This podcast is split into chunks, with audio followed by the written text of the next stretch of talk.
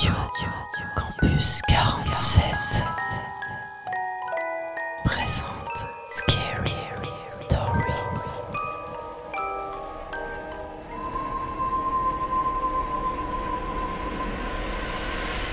Salut, moi c'est Apolline, et aujourd'hui je vais vous raconter une histoire que vous n'avez sûrement jamais entendue, puisque c'est moi qui l'ai inventée. Cette histoire se déroule durant la Seconde Guerre mondiale. Comme pour ma dernière chronique, il n'y aura pas d'outro pour vous laisser un maximum dans l'ambiance.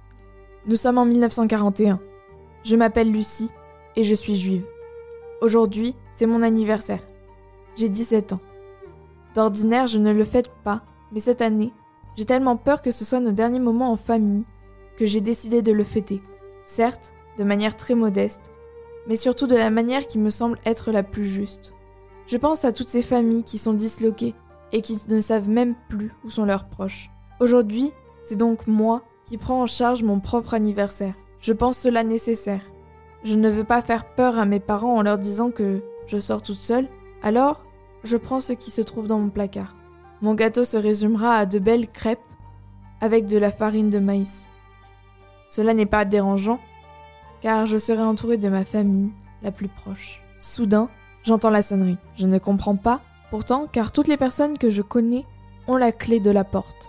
Heureusement, mes parents ont pensé à mettre un Judas à la porte. Vous savez ce truc qui permet de voir les personnes très bizarrement? Je vais donc jusqu'à la porte. Regarde à travers le Judas, et là je vois l'un des meilleurs amis de mon frère, avec un air grave. J'ouvre la porte. Je ne comprends pas tout de suite. Il ne dit mot. D'un coup, il lance C'est ton frère. Il a été emmené par les SS.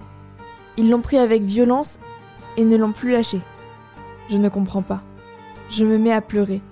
Je suis émue et je crois m'effondrer. Pourtant, il continue. Il m'a demandé de te donner ça. C'est ton cadeau d'anniversaire. Alors, j'ouvre le paquet, le remercie du fond du cœur et lui demande s'il veut rester pour manger quelques crêpes. Il me répond qu'il a beaucoup de travail et repart sans un mot, seulement un je suis désolé que je ne comprends pas. Dans la soirée, alors que toutes les personnes qui devaient être présentes étaient là, les personnes tambourinent à la porte. J'ai presque l'impression qu'elle va céder. Je ne sais pas très bien ce qu'il se passe. Tout à coup, cinq hommes entrent dans l'appartement.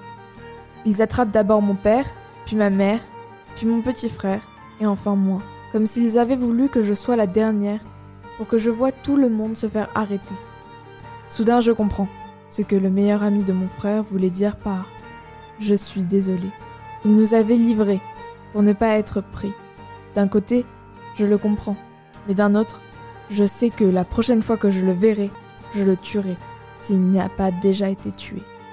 Les SS nous emmènent à grands pas. Ils nous ont bandé les yeux. Nous ne voyons rien. Même pas le fait qu'il fasse jour ou nuit. Je crois qu'il est 22 heures, mais je n'en suis pas sûre. Je ne peux me fier qu'à Louis, seule sensation que je peux encore détecter, sans trop d'efforts. J'ai soif, et j'ai l'impression que je vais mourir de soif, si ce n'est de faim. Cela fait depuis mon repas du midi que je n'ai rien bu et pas mangé. Nous arrivons après je ne sais combien de temps de train, dans un endroit où il fait froid, où rien ne va et où j'ai pour seul habit une robe à bretelles. J'ai tellement froid. Nous sortons de ce train et là, un SS me demande Quel est votre âge? Je lui réponds que c'est mon anniversaire aujourd'hui et que j'ai 17 ans. Il me répond Trop jeune. Allez là-bas. Il me sépare de ma mère et je vais à l'endroit indiqué.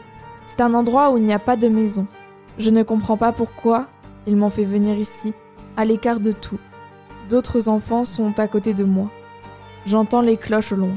Il est 13 heures, et là, alors qu'on me rebande les yeux, une détonation. Je ne peux vous dire ce que je ressens aujourd'hui, mais ce que je peux vous dire, c'est que je ne suis plus parmi vous. Cette balle qui a fusé sur moi est venue se loger dans ma tête, à l'arrière de mon crâne. Ce sont des lâches qui ont tiré. Tout cela à cause de mon âge et de mon origine.